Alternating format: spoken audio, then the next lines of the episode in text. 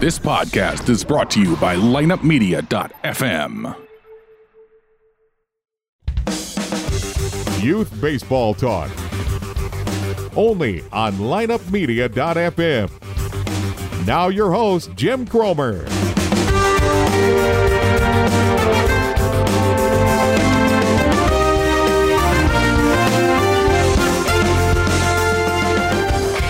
Hello, everybody. Welcome to this week's edition of Youth Baseball Talk, brought to you by the Rope Trainer. And as our friend and yours, John Smoltz, says, everyone should have one from big leaguers to little leaguers. Make sure you check out the ropetrainer.com today.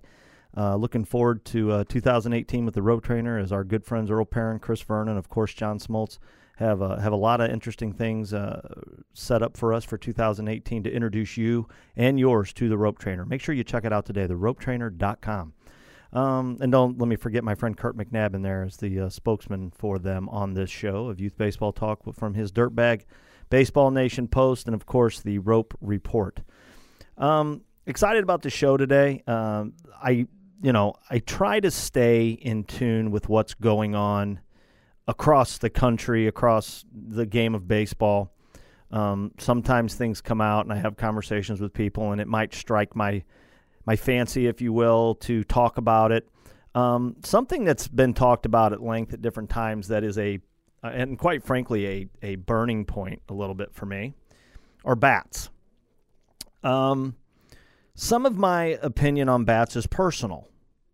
So let me say right away that some of my thoughts on this are personal. Please don't, please don't uh, use me as a scientific guru when it comes to bats please do not use me in my opinion in any way shape or form for either side of the argument as a authoritative figure on the safety okay? I don't have them and i'm going to explain why i don't have any stats in front of me for any of that kind of stuff. I'll explain it okay? And then you again so this is kind of an opinion almost. I am going to talk about some statements and you guys can take those for what they're worth. But as far as my opinion is concerned and i've said this a hundred times over when it's just my opinion, you do what you want with it. Throw it in the trash, listen to it, and maybe ask some questions and find out if I my opinion is so far off base or maybe there's some merit to it. If anything, the show has always been designed around the theory of let's just get communicating and talking about the great game of baseball and how we can improve it. Um, sometimes you have to look at the bad things if you want to move forward, right? So, in my personal opinion, I'm just going to say this before I get to my gratuitous openings. Um, bats have gotten out of control. And I think they had gotten really out of control to where they they realized they had a problem and they started reeling them in a, a little while back, which is fine. I get it. Um, and again, everybody does what they do for different reasons. The business of baseball is always going to be there, and if we try to ignore it, we're burying our heads in the sand. So sometimes you got to try to figure out you know, how do we do what's best while also understanding that there's other things at play here than just what I think, right? So the business side of baseball is always going to come into play when it comes to this sort of thing. So to ignore it and to say it's stupid and I it's just again, you can bang your head against the wall all day long and it's not going to change. Change is the key word here though. So whenever there is a change, you're going to have people on both sides of the aisle of change, right? So if uh, if you personally feel the change is good, you're going to be on the side of we should have done this a long time ago. This is great. I'm so glad this is happening. If you uh, disagree with it, it's going to be I don't understand why they're doing this, and then you're going to go right to the first negative thing, and oh, it's just a it's just a money grab. You know, not, they want people to buy new bats. I mean, we just bought a bat, now we got to buy a new bat. That's always the first argument when it comes to bat stuff. Um, they want this, they want that. I mean, again, I get it, and you're completely entitled to your opinion. And to think that isn't some of it would be naive. So let's not be naive. Let's open our minds. Let's open our ears. Let's open our hearts a little bit when it comes to certain things that comes to the game of baseball. And let's see if we can't figure out what's really at play here. And is it or is it not good for the game? That ultimately is what the discussion revolves around, right? So we're going to talk a little bit about today about bats and uh, it's it, mainly because it's an extremely hot topic right now. I think it's something that uh, people have been aware have been has has been coming, but in our warmer weather states, because this thing took effect in 2018, it's now starting because they are playing baseball, and in the Midwest and in places where you typically can't play year round, and the season is upon us. People now are realizing, holy cow, this is happening, right? So that's why it's probably you know it was it was big news a little while back, and then you kind of you know straggler hear about it, and now it's front and center. So we're going to talk today about bats, and of course, what I'm talking about is the new USA bat standards that baffling to me, not everybody is adhering to, and th- what I find interesting about not adhering to it is now what you've done is is by other organizations not adhering to what USA Baseball, which I'm sorry, okay, I'm sorry to everybody else. USA Baseball, uh, to me, is the governing body. Now, USSSA is going to have something to say about that, and so are some of these other money money hungry machines. But at the end of the day, you believe what you want to believe. Okay, when when I have somebody that is concerned about the integrity of the game, the the safety of the game, where the game's going, the investment in the game, and all this kind of stuff, versus everything we do is strictly a business, I'm going to go with the other people. Sorry about that, just my opinion. You SSA folks aren't going to like to hear that. Neither are some of the other tournament series and things like that. I don't really care. I, I don't. Okay, I, I, I don't I don't care. So I, I none of these people own me. So I whatever. I'm going to say what I want to say. I know what I've seen with my own eyes. Okay. This bat thing is going to be an example, and I'm going to give you my theories on it. And again, you can throw them in the trash if you want. Uh, before I get to it, of course, you know I got to do the uh, do the opening here. So, uh, going to ask you to check us out at youthbaseballtalk.com. Uh, when you get there, my ask of you is very simple. Uh, we'd ask you to subscribe to the show. Uh, by doing so, you get a, a, notification on your mobile device when the show has been released. That way, you're like, hey, the, the new show's out. I can listen to it whenever I want. That's the beautiful thing of podcasting. Uh, please do that. The other thing I will ask all of our listeners to do, if you uh, are in this situation to, that you do shopping online, especially with Amazon, we would ask you to click the Amazon banner on our website and do your shopping that way through Amazon. It doesn't cost you anything. Once you click it, you're done with us. We get a very small, and I'm talking pennies, uh, but if we get 100,000 people doing it, it helps us with production cost, if you understand what I'm saying. So uh, the ask there is that you guys uh, do your shopping through Amazon uh, for us. On your mobile device, you just scroll all the way down. On our website, youthbaseballtalk.com. On your computer, it's a banner off to the right, down a little bit. Um, we would appreciate it greatly. A lot of you guys, what I love most about the website, because it's obvious this is what you're doing, I still have shows that I did three and a half years ago that people are listening to the first episode. So some of our newer members, you're going back and binge watching and listening. Let me tell you something. I've had some amazing guests on here, so definitely please go back listen to some of the past episodes. Um, you you won't be sorry. Uh, there's some great great influencers that I've had on the show. Um, find us on Twitter. Uh, we're almost to 10,000 followers. I do not buy followers. Um, I, uh, if you're in baseball in any way, shape, or form, if I find you to be involved in sports, if you're doing things for the right reasons, if you're an influencer, a trainer, a coach, somebody that loves the game, I'm going to follow you back. I'm not interested in having a hundred, following a hundred people and having 10,000 10, people follow me. I use social media to become more, uh, more knowledgeable about the game, but I also want to be knowledgeable about what's going on with the people that are playing the game and are part of the game. So I'm going to follow you. It's that simple. Find me at Podcast Baseball. My big ask of you, though, is to go to Facebook, type in Youth Baseball Talk, like my Facebook page.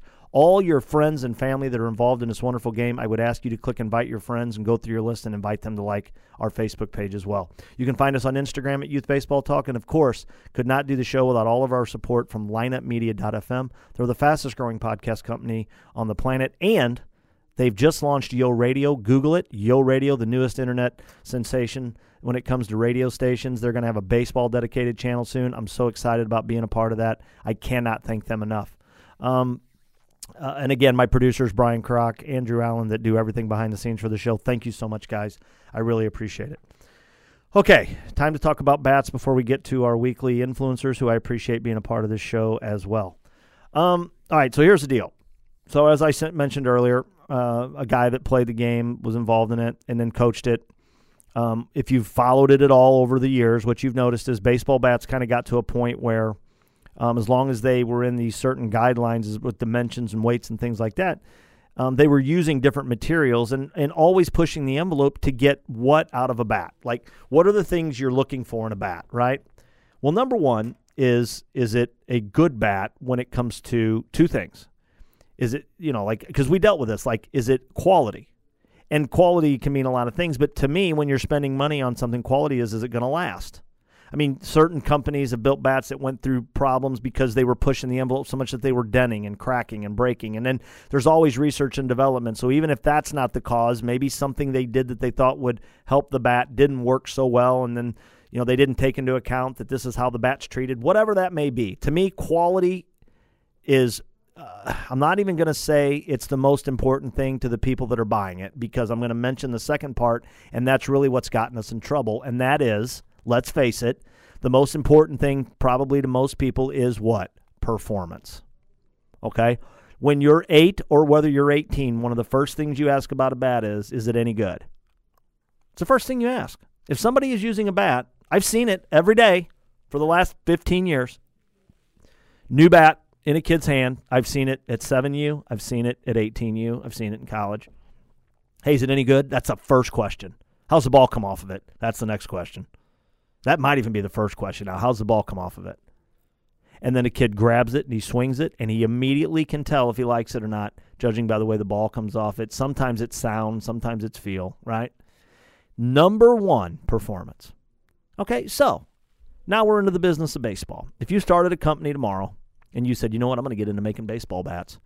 What do you think the number one thing, if you want to be better than, let's just throw some of the names out there. If you want to go up there and play with Easton and Louisville and Rawlings, what do you, DeMarini, whatever they are, what do you think the number one thing you better be able to do to compete with those? What, what, what, what better you be able to do? You better be able to make a bat that is at least as good performance wise or better performance wise than those bats, right? Okay, so I think baseball realizes maybe they have a problem. They hate to use the word safety, even though, see, they know that it's bad for them to talk about safety because then it puts baseball in a bad light. So even though they understand they have a problem, they sit here and say, oh, it's not about safety. We want you to know that youth baseball is extremely safe. And if you look at the numbers, if you're one of those people that say, I mean, look at how many kids play baseball, and we're talking about a couple of instances each year, right? Right? Well, you're right unless you're the people that it affects, then it's not so cool, right? Now, so what do they point to? And I will, and, and I'm not a quote guy, but there's an article done, you know, through MLB.com talking about the USA Bats by Mike McCormick, and he addresses it in here and talks to USA Baseball. USA Baseball claims what they want is a consistent playing field. And when and how do you get consistent? And I'll argue this point too on the other side, which is interesting. I guess to them consistency is a wood bat feel and a wood bat type of bat.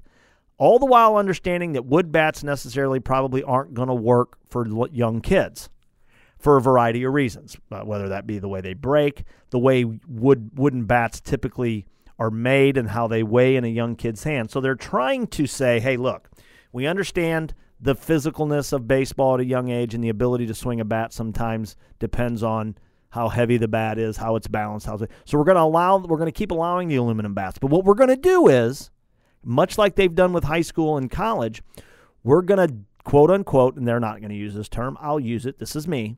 We're going to dummy them down a little bit so that they react much like wood.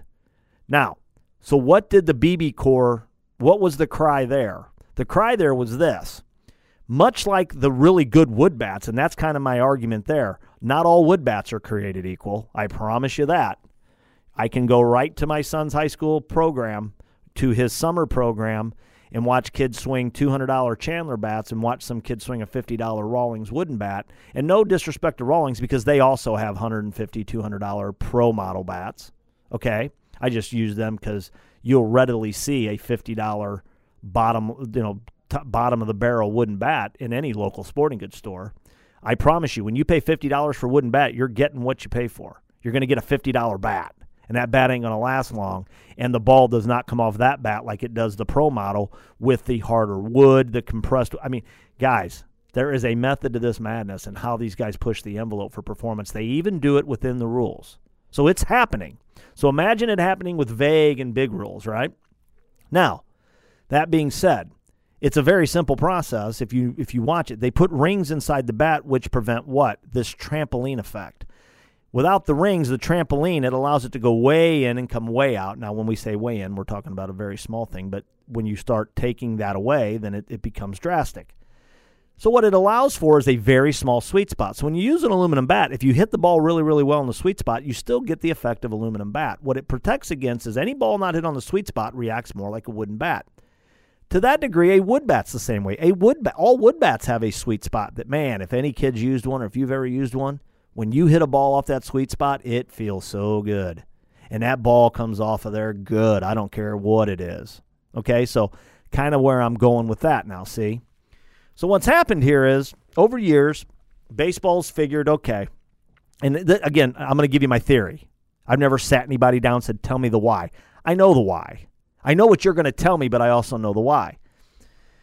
Okay, so baseball's out of control. We know we got some problems. We have bats, balls flying all over the place. And whether you say it's safe, I understand that it's safe. You know who it's not safe for? Those few kids a year that get drilled back up the middle, especially the pitchers. It's not safe. Ground balls flying through the infield at eight years old and hitting kids in the face. And and again, uh, we're Uh, unfortunately we're talking about a few drastic situations here, and I don't want to make a rule every time somebody gets hurt. I never said that. I am so against that. But we're talking about something, in my opinion, that's silly. All for what? See, that's what it's about. What is it for? Who and why do we have these bats that are nuts? And you all know who I'm talking about and what I'm talking about.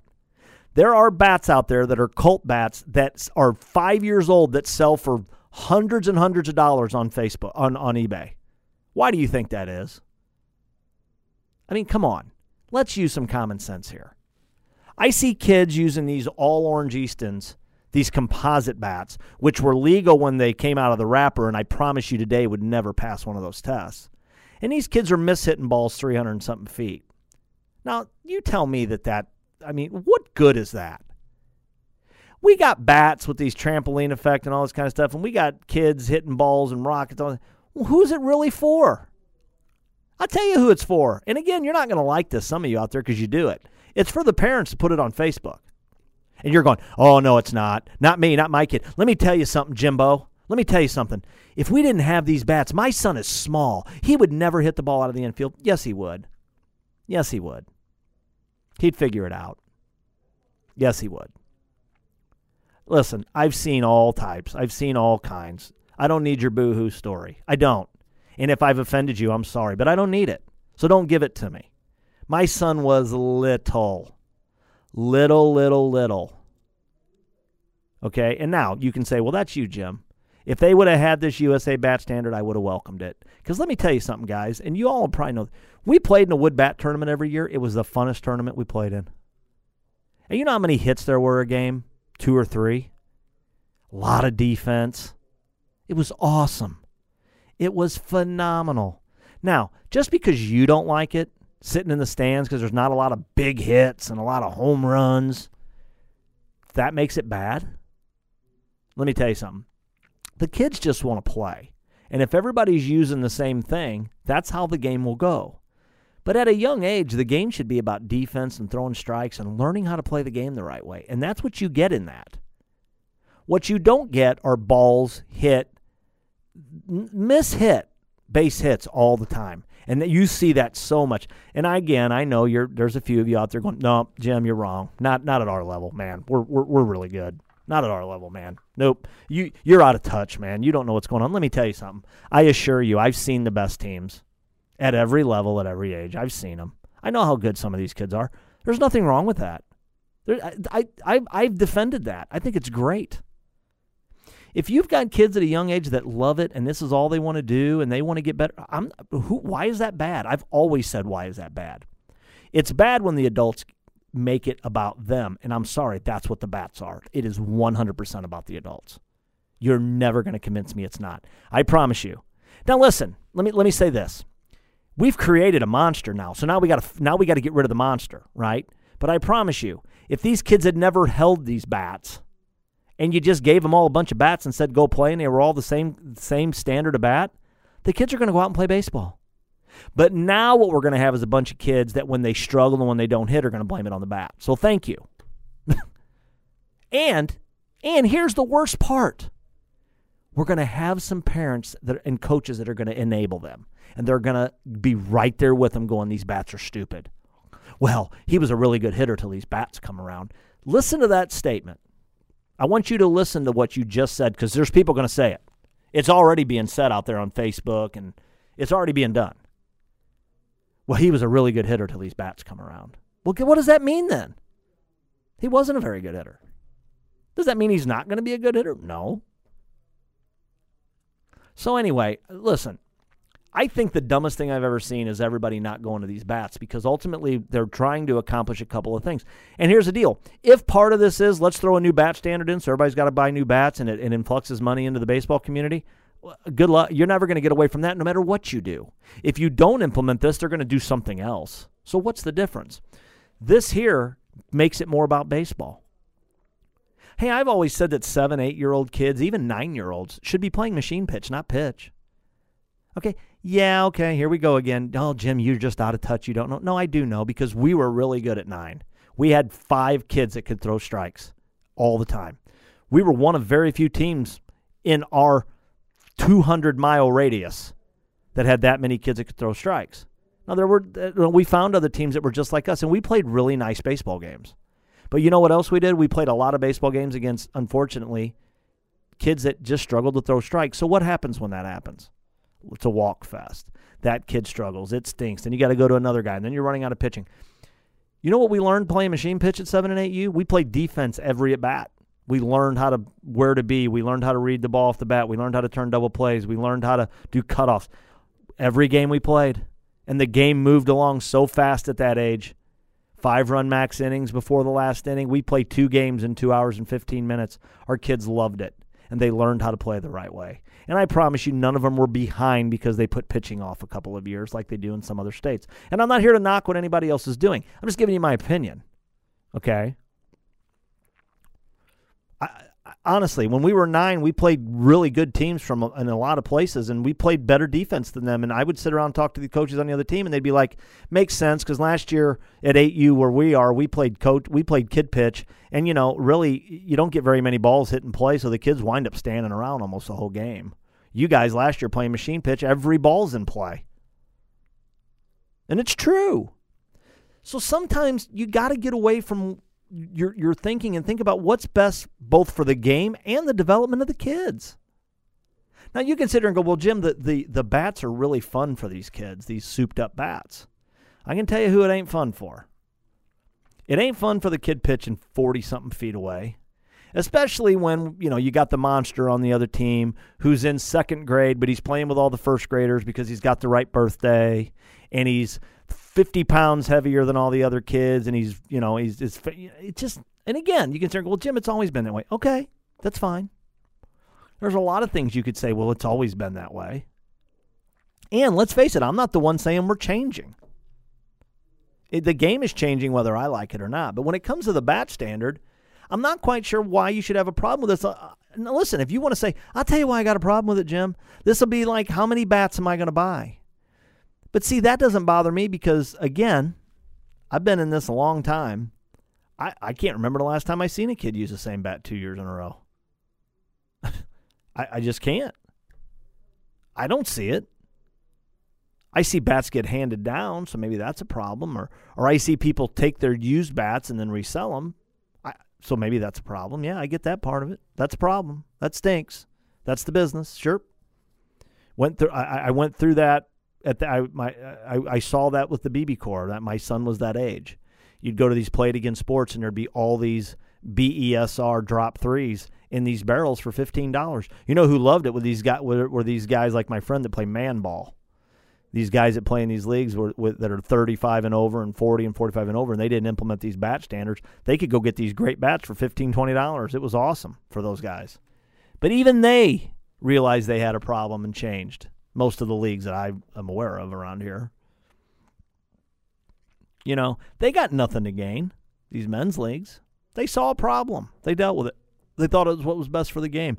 Will this make the game better? I don't know. I mean, I'm, I don't have a crystal ball. I think anytime you can make it more like traditional baseball and it's not a freak show circus, which I'm sorry, I, I listen. Let me say this: I was 100% a part of the freak show. Uh, for sure. Listen, I had a kid on my team like that when we were really young. It's a young man I've had on the show a couple times that is a sophomore in high school and is already committed to go to Louisville. He is six foot three, 250 pounds, left-handed. His exit speed with a wood bat's 102 miles an hour. This kid, when he was eight years old, was dangerous. He was dangerous. I'll never forget. I say this. I tell everybody this story, and it's true. Everybody, everybody was there. We were playing in a tournament And they've got, you know, and, and when you had to have a pitcher that would stand in the circle, you know, people finally got wise and would at least make them wear a helmet. But, you know, some people wear a face mask and all this kind of stuff. We're playing against this team, and they've got this kid up there that looked like he was about five years old, and we're playing an 8U tournament. This kid couldn't have been 60 pounds. And I'm not kidding you. I looked. He looked over at me and's got his hands on. He's got his hands on his knees, and he's literally 40 feet from this kid at home plate. And I looked at this kid and I said, "Hey, why don't you scoot back there a little bit?" And his coach just unloaded on me. Don't you talk to my player. And I said, if you're not going to scoot him back, I thought I would. Oh, your guy's a big stud, is he? And I said, listen, okay. It doesn't matter what my kid did after that. It's just, it's the reality of what was going on. So I watched it with my own eyes. And then I watched the batch change, and I watched this kid still be a great hitter. You know, I watched all kinds of kids go through the bat changes and they figured it out. And the kids are more resilient than we think they are, and it's not going to crush their dreams if they aren't flipping balls out of 200. You know, that's, you know, there's so many parks now where they're age appropriate fences and 200 feet for 12 years old, so kids are hitting home runs. And listen, we were a part of all that. Guilty as charged. Yep. But to fight change for the better, just because you want to be a part of the the mayhem, so to speak, is ridiculous. Now, again, there's some of you out there that are sitting there going, Jim, eh, you're wrong, man. I, it, that's not what it's about for me. My son is a really good player, but he plays on a team with these big kids. He's got a bad birthday. He's got to play this age. If it wasn't for that Batman, he couldn't play. Yes, he could play. Yes, he could. Yep, he sure could. And you know why I know that? Because I said the same thing you said about my son when he had to go to middle school. Okay, this is this is the big thing in our area sixth grade. My son's the littlest, smallest kid out there, and and they put a 30 inch drop three aluminum bat in his hand, BBCOR, and say, "This is what you have to use because this is the school bat standards." And I'm going, "Look how little he is. He can't swing that bat." And you know what? First week he swung it, it wasn't very good. And he kept swinging it and kept swinging it. Learned how to swing the bat. It helped him actually learn how to swing the bat correctly. And you know what? It wasn't long, and we had no problems. Oh, that's great for your kid, Jim. Listen, uh, my kid's not special. There's nothing special about him. He was and still is to some degree an undersized kid. That's not big and strong. Okay? Quit making excuses. Stop it. What you're going to raise an excuse maker and you're also becoming an enabler by giving them the excuse to say, "Well, it's the bat." It's the bat. Dude, you know, and the big questions, other two things that are coming in that I'm just not going to be much of a help with is, well, hey Jim, do you know if I can use this bat? And it's like, I don't know. I have no idea. It's so all over the board. I'm so disappointed in you, Triple SA. I I become more and more dis dis like disenchanted with them every year. And we played so much U Triple SA. But the last thing I ever coached was an All Star weekend. I took a team to one of those nine state deals from where we were at to play the highest level. And I get up there, and I, I, what I've got is from nine states a bunch of coaches arguing about the pitch limit, thinking, uh, how are we supposed to do this if the kids can only throw three innings a day? And I just stood up and said, who does that anymore anyway? And they all looked at me, and I said, you're really going to take these kids and throw them three innings today and three innings tomorrow? You're really going to do that? And to the point that you're arguing about it, that if it's enough? And they all looked at me, and I said, they go, Well, what are you going to do? You got a team of how many kids and you got to play five games in three days? I said, They're all going to take their turn pitching. Oh, oh, but we don't have 15 pitchers. I go, They can all pitch. How are you going to compete? I said, We'll lose. Maybe we'll lose. Maybe we'll win. We're going to compete. And I'm not going to ruin a kid over some stupid rule. The bad thing's the same thing. Go play. Go do it right. Teach the game the right way. Don't don't give kids outs for excuses and and and I just I'll never understand it. I don't get it. This bat thing's got me baffled. And again, it's not the bat thing per se. It's the discussions that are going on on Twitter and on Facebook about it. I, I just I can't believe how many times I've been told I don't understand. You just don't understand. How, how do I not understand? I'm willing to look at it from both sides. Listen, is it ideal if your kid's smaller? No, it's not ideal. But what is ideal? Because here's the deal. If your kid's using a souped up bat, so is the now we're back to what? So it helps your kid a little bit. Well, I promise you it really helps the kid that's oversized and playing down. well, all I'm worried about is my kid. Yeah, you're worried about it to your kid standing out at second base and gets a one hopper in the throat or the chops and then doesn't want to play no more. It's just, it, again, I'll never, I don't understand it. And again, I am asking you to tell me how I'm wrong. I'm not going to send back, you're stupid, you're ignorant, you don't know what you're talking about. I'm not going to do that. That's not my nature when it comes to this. You may have a hard time convincing me I'm wrong, but I'm willing to listen. But I've given you the arguments for the four. Well, my kid can't do it. He can't swing it. Or you know, I really want somebody to be honest. Go, Jim, what's wrong with home runs? What's wrong with wanting to murder a baseball? What's wrong with it? I, I'm waiting for somebody to stand up and be honest and say that. And I, ha- I, I take that. I mean, I mean, in this setting, because I have seen people say that. Again, I don't understand why improving the game. And people could say, "Well, you really believe that's improving the game?" I do. I do believe that. So there's. Let's just let's just get that out there. I do believe having a wood feel to the bats will improve this game. It's to now the game. I didn't say over like every category in the game. Is it to hurt the offense? Sure it will. But that's that's not a why is that a bad thing? The only people that think that's bad are the people that think that's what baseball is all about. And we're and we have conditioned people to think that. No differently than we have conditioned people to think you have to throw it 100 miles an hour. Now, while I understand, and I am well within the understanding portion of this, to, to know, yep, if you throw it 100 and if you hit it 500 feet, you got a real good chance of getting an opportunity that other kids don't get. I get that, and that's fine. But when I say this to you, when it really comes time, when it comes time to hitting, when it comes time to get judged as to whether or not you can hit at quote unquote the next level, whatever that is, what bats are they using?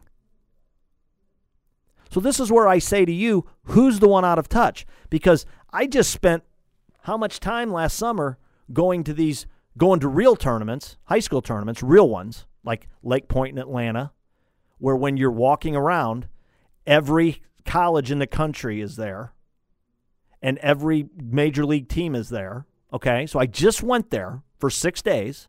I've been to other ones in other places. And what are they swinging at these tournaments? Wood, they're not swinging the hottest aluminum bat out there. Why do you think that is? Why do you think in the biggest tournaments like that they're swinging wood? Why do you think that is? Ask yourself that question. And then ask yourself how and what correlation there is between your kid at 12 years old using a souped up all orange Easton drop five or drop eight or whatever the hell it is that wouldn't pass a bat standard today because it's the the the the it's all the the the outside of it's all whatever they call that you know broken down. The fibers are broken down so that the things like a damn trampoline. You tell me how that is going to help your kid when he gets up there. It doesn't there's nothing you can say nothing you can prove to me that's going to tell you that by him using that bat at 12 is going to make him a better hitter at 16 with a wood bat in his hand it is purely for the glorification and the performance at 12 years old. There's no other reason for it. Zero. And I'm going to tell you, I've had this hard conversation with people, people that I call friends, at, to the point of argument, to where a couple years later they come back from me and say, you know, I, I see it now. I do see it now, and you're right. And the wrong part of being a parent and saying, well, this is this is my favorite, and I'm going to leave you with this. Here's my favorite excuse. Well, everybody else is doing it, so we're at a disadvantage if we don't do it. There's my all-time favorite. Because routinely, our team last summer, when we would play in, in a few tournaments where, you know, some of the smaller tournaments aren't wood bat, because they want to leave it open because they want to attract teams, our team used wood because that was mandated from our program. And I'd hear the parents, well, we're at a disadvantage. The other team's using aluminum and we're using wood. I'd hear that a lot. And then when we'd lose, and sometimes we'd get it handed to us, and maybe the aluminum bats had something to do with it. I'm sure it did to some degree. It's the first thing they tell her. That's how they lead off the conversation. Well, they used aluminum. okay. Yeah, they sure did. Yep, they did. We lost. It's okay. I, I I just some of the things that I see on a daily basis that spark conversation never cease to amaze me. This bat thing is right up there. I just don't understand what the big deal is. So again, I'm asking you, get back at me and tell me where I'm wrong. I am more than willing to admit if I'm wrong. You show me how I'm wrong. Now, I can promise you, I've already told you what if you come come back at me with it's not I don't want to hear about how small they are. You, you nobody listen. No my we played at a very high level and my kid was really little and, you know, was and was not a great hitter. Nope. Nope, he wasn't. Wasn't a very good hitter. You, you know, good good little defender and threw strikes.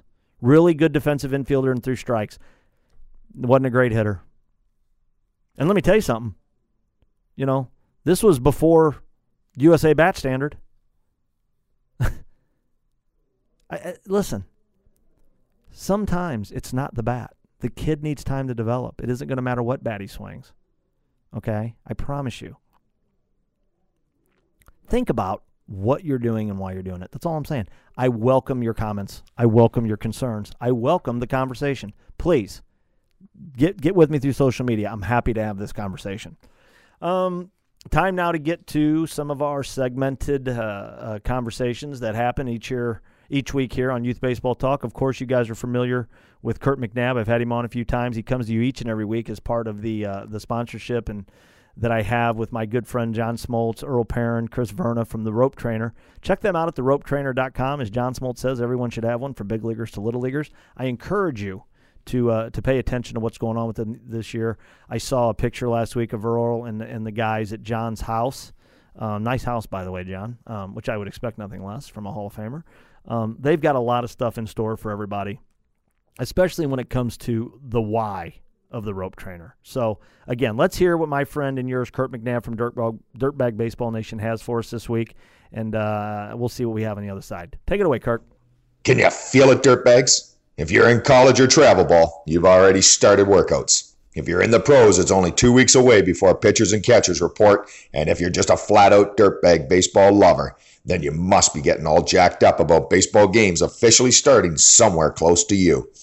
I personally have loved this time of year as long as I can remember because it sends my emotions into overdrive. Just the baseball images flying through my mind as I sit here talking to all of you about this exact thing coming up is incredible. This is the part of the culture here at Dirtbag Baseball Nation that I talked about building into your program last week on the Rope Report. If you missed it, go back and listen to it because it will tie in with what I'm going to share with you this week. As I mentioned, your culture is really who you are. So, really take the time to figure it out because it's your culture. Some people call them your daily habits that create sustainability. Once you have your culture figured out, then you can share it with your parents, coaches, team, or entire organization. The next step after you've shared your culture is to make it contagious. And that's why we say here at Dirtbag Baseball Nation get up, get after it, and get dirty. One, let's face it, we have to get up every day, and we do have a choice on what our day is going to be like fun, challenging, exciting, rewarding, or dismal just sit around, do nothing, miserable, and disastrous, to name a few outcomes. Nolan Braden and I know that we want to wake up and make a difference in a player, a parent, a coach, or an entire organization every day. Is it challenging? Absolutely. Is it impossible? No. Let's find your culture, and you too will start getting up with purpose as well. Two, when you stop and think about it for a few minutes, the possibilities are limitless in how you can get after it every day. I'm not talking about just baseball related things. I'm talking about getting after it with everything you do. When you start building this into your culture, you will find it becomes contagious not to not only yourself, but to those you're involved with on a daily basis. Number three, the final step is to not be afraid to get dirty while creating, building, and maintaining your culture. have a ton of fun with it personally, as well as with the people who are involved with you. In the case of when I'm working with the team from the rope trainer, we are always focusing on these areas for our present customers as well as all our future customers. As you know, data is always being done routinely to validate how and why the rope is better for all baseball and softball players and not just pitchers. The rope needs to be used as a regular part of your throwing program year round, whether you're a player, a coach, or an instructor. For example, I used my ropes last week with a pitching or sorry, with a coach and a parent clinic. I was able to show them proper throwing mechanics in an efficient time period because they had it in each of their hands at all times and didn't have to waste time throwing a ball back and forth with the possibility of chasing an errant throw. This is just one simple way the rope can be used as part of your program, and another reason why I believe every single person involved with baseball or softball has to have a rope trainer with them at all times. Each rope trainer is also guaranteed to be replaced if it breaks. Obviously, it needs to be used properly as per instructions that are included with every purchase. In case you still don't believe me, why is John Smoltz also saying that the rope trainer needs to be used by everyone from big leaguers to little leaguers? John couldn't be more in on this product and behind this. That's coming from a Major League Hall of Fame pitcher who couldn't be more passionate about everybody's arm health at all ages. The rope is no gimmick, dirtbags. So the question shouldn't be, why should I get the rope trainer? The question should be, why am I not already using the rope trainer? You can get yours by going to www.perfectpitchandthrow.com and be sure to enter dirtbag and the number five. That's dirtbag and the number five at checkout so that we know you heard about it here on the Rope Report.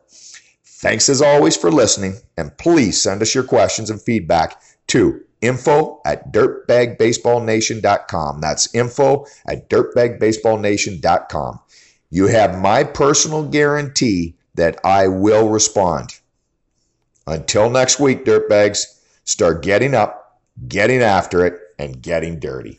Great stuff as always, Kirk. Again, um, couldn't have picked a better guy to represent the rope train. I love his passion. I love what he's doing. I love everything those guys are doing over there at the rope trainer. And if you were around them at all at the ABCA, they are an infectious bunch. So give them an opportunity to help you and yours with that uh, with those uh, with those arms out there, guys. It's not just for pitchers. Make sure you check it out, theropetrainer.com. Uh, our newest, uh, well, no, I take that back. Um, let's hear from our uh, from our old favorite, of course, Justin Stone and the gang at EliteBaseball.tv. More and more stuff coming out from Justin. These guys are pushing the envelope every day with the body, how it works, how it's involved in our athletic movements when it comes to the game of baseball. These guys are second to none when it comes to that, folks. Check them out, elitebaseball.tv. Let's take it away with the elitebaseball.tv training tip of the week. Thanks, Jim. Justin Stone with elitebaseball.tv. And the tip of the week this week comes with figuring out if all the work we've done this offseason building our swing in the cage, how do we know if it's going to translate to the field?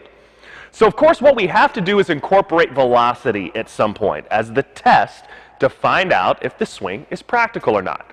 So, what I'm going to talk about today are the steps that I use in the cage to start to incorporate velocity as a test, assessment, and then allow you to go back as a coach and tweak things you need to to make sure all the things that we're doing, building the swing up, becomes practical and useful when we get into a live game situation.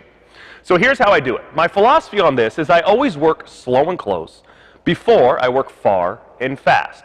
And I do that drill progression, progression with everything, not just hitting, but I do it defensively too.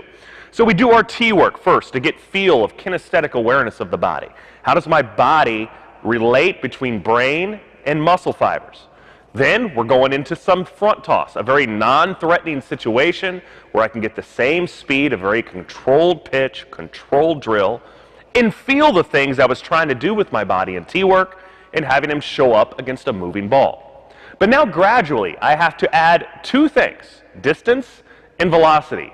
And both these variables make the drills harder. So what we're finding out is if the things that we're doing as we build into our T work and we see that swing translate to the front toss, are they practical when we get to a live game situation? So as we add distance and velocity, we are now adding a test, an assessment. And I don't want players to think a great deal mechanically or at all when we're doing this live game situation or when we're doing live batting practice. I want it to be just reaction. This is the test. This is seeing if the things that my body has been working on in a thinking situation can just show up and be applied when the gun goes off. Now the dogs are running, we can find out if this is going to work for us or not.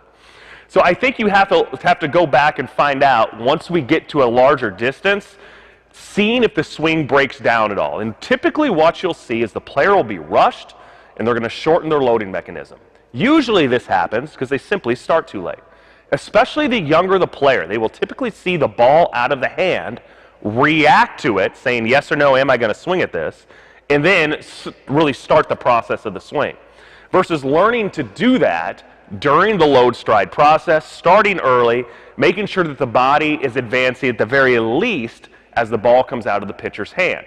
That gives them plenty of time to go through their unique loading mechanism, slow, smooth, under control, which makes it easier to see and react to pitches with good body control as well. You're going to find that the swings are a lot sounder and they're going to look smoother because we're doing this over a longer period of time. The more we rush things, the later we start, the more swing mechanics are going to break down and it becomes survival mode at that point more of a defensive swing. I'm just reacting and trying to defend myself from the ball rather than taking an aggressive offensive mindset in the batter's box. So that's typically what will happen. You got to go back and find out how are they changing, why are they changing, and then use that in your drill work once again. So the next time I'll go through front toss with them, I may speed the ball up to challenge them to start earlier and be smoother when they have less reaction time. You know, there's a reason that professional scouts are looking for players that throw 90 miles an hour and above. You shorten that window of timing, you shorten that reaction time, mechanics become harder. So the counteraction of that, and this is something I ask my players, is what are you going to do if you feel like the ball is on you faster and you feel rushed? And a lot of times a young player will answer, well, I'll speed up myself. And of course, it's a trick question. I'm trapping them into that. What I want them to say is, I need to start sooner to maintain my same feel, the same pace of my load stride mechanism, which will allow me for the same mechanics.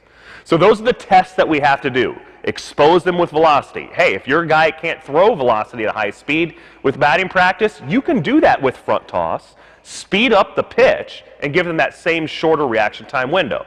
At the very least, put them on a pitching machine preferably one with an arm so you can get a little bit of timing in it.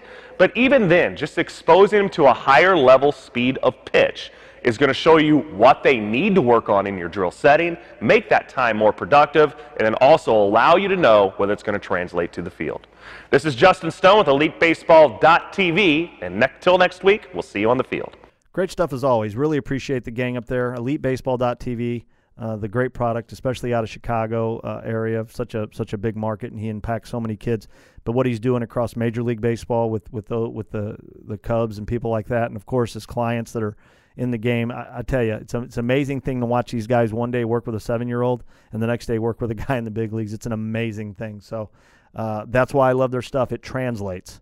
It's not over your head. Even though when they get to talking, I feel like it is, when you see it, and that's the beauty of elitebaseball.tv. When you see it with your own eyes and how it's explained, it's actually really easy to translate to your young players. Check it out, elitebaseball.tv. Newest member of the rotation, of course, everybody is, has met uh, Dirk Dombrowski, uh, the, the vocal representative, of course, from my new friend. Uh, new friends at Precision Impact, the wonderful uh, product company that offers much more than that. But remember, for all of your needs, when it does come to that, check them out at Precision Impact volume discounts, guys. Schools, colleges, people like that. If you have a team or a facility, they're willing to give you guys volume discounts for the things that they do. It's a very streamlined and automated business. They outsource all their, their warehousing and shipping so that you can in turn then get the cost shown to you. And let's face it, in programs today, that's what we're looking for is is, is cheaper cost because it's costing more and more to run a program. This year for uh, 2018, they're building a community through Facebook and their YouTube channels. You can ask them questions directly and check it out, of course. So again, check them out. Precision Impact. I, I highly encourage everybody to do that. We're going to hear from Dirk today, of course, uh, with his uh, with his uh, segment from Precision Impact. What to consider before starting a baseball velocity program. This ought to be good. Take it away, Dirk. Hey everybody, welcome to Precision Impact. My name is Dirk, and on this segment today, we're going to talk about what should you consider before starting a velocity program. Now, we kind of think of a velocity program um, as a program designed to safely and effectively increase your ability to throw a ball baseball faster. Now, in that pro- in that program, it might consist of a strength training aspect, a mechanical assessment, uh, perhaps some weighted equipment used in there, and the act of actually throwing baseballs. So, when we consider throwing programs, some of the things we should ask ourselves or consider are is velocity a priority at this point in my career? What age are you at? Is it a priority that you throw harder and faster and, of course, safely and effectively? Are you prepared to make a commitment to the program that you choose? Now, in going into an endeavor like a velocity program requires warming up effectively, throwing effectively and recovering effectively, as well as probably a strength aspect in there as well. Are you prepared to do everything that a program in, uh, enlists? Because if you're not, you're not actually acting that program to its fullest potential and probably not receiving the effects as effectively as you could. As well as a lot of programs um, not done properly can yield potential injuries. Whereas if you follow it properly, the way it's designed, you, there's a good chance that you can safely and effectively throw the ball faster. Is it the right time in your season? We shouldn't necessarily be thinking about taking on a velocity program in playoff season, right? planning and strategizing to make sure that if the pro velocity program and you've chosen one that you started at the right point in your season whether it be the off season or directly after your season starts maybe giving yourself a bit of a break the velocity program that you decide to undertake should also be taking that into consideration and talking to you about when to start it at an appropriate time have you done some research, talked to some coaches and some players that have experience in velocity programs? Doing your research and your having due diligence is crucial when undertaking a programs like this. These days, there are so many programs out there these days guaranteeing results. And it's just your job as an athlete or a coach or a parent to make sure that you contact these programs, maybe talk to some of the players that have already gone through it before, interviewing some of the coaches themselves to make sure that this program fits you and is the right program for your child or athlete. Um, have you been medically cleared to undergo a velocity program? That's pretty crucial. Um, there, a lot of the time we ignore simple, mundane pain, thinking it's just, you know, it, it's just a little bit of soreness here, soreness there, and maybe an impingement. But it's important to go get medically cl- cleared before you begin a program like this because it's not necessarily the act of the program that can cause some injuries, but it's some dwindling injury that just has not been taken care of effectively. Go get medically cleared, talk to a medical pro- professional, make sure that they approve and say, yes, absolutely, everything's fine. It's just some minor inflammation, it's just a bit of wear and tear, you're good to go.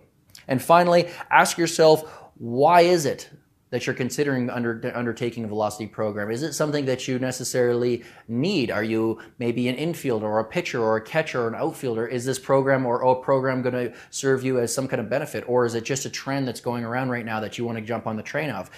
Ask yourself some really smart questions, learn as much as you can. With knowledge, you can make informed decisions, and hopefully, if you choose to undertake one, it's going to help improve your performance and ultimately your baseball career. Maybe it's not something you need at this, at this specific point in your career, which you can hold off a little bit.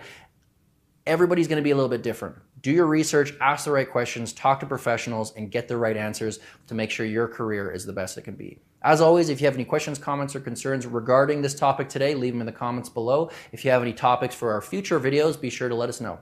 Thanks very much. Hey guys, thanks for checking out our video. If you're a coach or athlete who wants to improve your game, be sure to subscribe to our YouTube channel and like our Facebook page so that you can stay up to date with the latest coaching tips, training techniques, and baseball information. Also, if you're looking for professional quality baseball training equipment, check out our website at precisionimpact.ca. We sell a variety of training tools such as plyo balls, weighted baseballs, resistance bands, heavy hitting baseballs, and much more. Not only do we have the best prices and warranties, but we also have amazing customer service and free shipping for orders over $25. So come check us out at precisionimpact.ca and start making an impact in your baseball career. Great stuff as always from uh, from Dirk Dombrowski and the gang at Precision Impact. Uh, something new they're starting, and I want to thank them for for doing this. Uh, as part of my agreement with them, they are willing to offer all of my Youth Baseball Talk listeners 10% off uh, very simple uh, coupon code. You're going to go to precisionimpact.ca. You can check out all their wonderful uh, products, uh, learn how to use them a little bit. Some of the bands, the uh, the balls that they use, flex balls, softball slugs, baseball slugs, weighted baseballs. Uh, and they don't just uh, sell you this stuff, guys. You're going to look on there and see a lot of great things from Dirk on how to use them. What's the best way to, to, to best way to use these uh, pieces? You can contact them for any questions you have, and they're continually growing, continually evolving. So check it out, PrecisionImpact.ca. When you go in and you make your purchase, there's going to be a place for you to use a coupon code. You're going to use Youth Baseball Talk. Enter it at checkout for your discount. Take advantage of our good friends at Precision Impact. Thank you so much, Phil, and thank you so much, Dirk Dombrowski. It's going to do it for us today. Um, my anticipation is that I ruffled a few feathers out there. Probably some people that have been with me for a long time and are like, Jim, you really lost me today, man. man, I was with you all the way until you started in on the bats. Because, man, let me tell you why I think that's a bad idea. And hey, that's the difference. I'm willing to listen to you.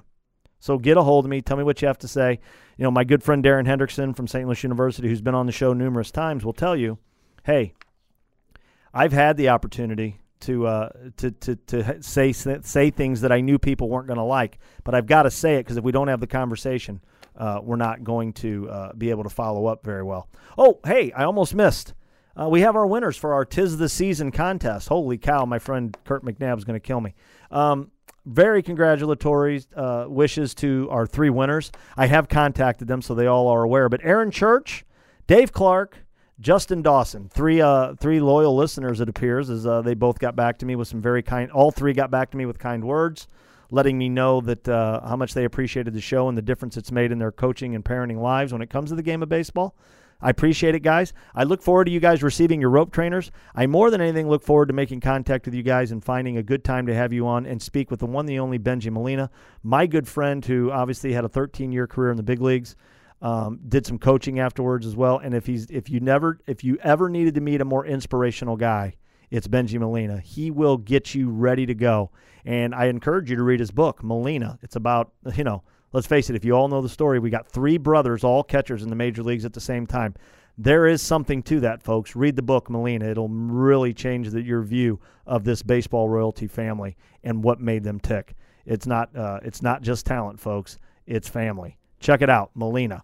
Hey, thank you so much. I appreciate everybody. Again, you can find us at youthbaseballtalk.com. Subscribe to the show, do your shopping through Amazon. Listen to the back episodes there as well. I encourage everyone, find me on Twitter at Podcast Baseball. Hit me up on Facebook. That's my real ask. Type in Youth Baseball Talk, like the Facebook page, and then click invite your friends and invite all your friends involved in this wonderful game of baseball. I would appreciate it. Youth Baseball Talk on Instagram as well.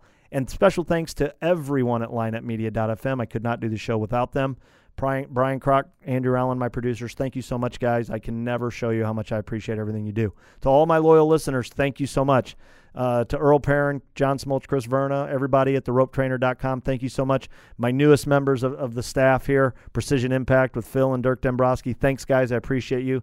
Justin Stone, EliteBaseball.tv. Uh, you've been with me since the beginning. Thank you, sir. And of course, I couldn't do it without you, Kirk McNabb. Thanks so much for everything you do. To our winners of the contest, like I said, I know you've received something from me, but we will stay in contact. Look for our next contact, uh, our next contest as we start to put together something that we know you guys will enjoy. For everybody here at Youth Baseball Talk, I say I'll see you on the field. Tune in next week for another edition of Youth Baseball Talk.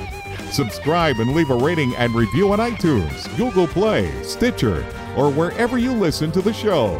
Find us online at youthbaseballtalk.com, facebook.com slash youthbaseballtalk, or on Twitter at podcastbaseball. Plus, check out all of our podcasts at lineupmedia.fm.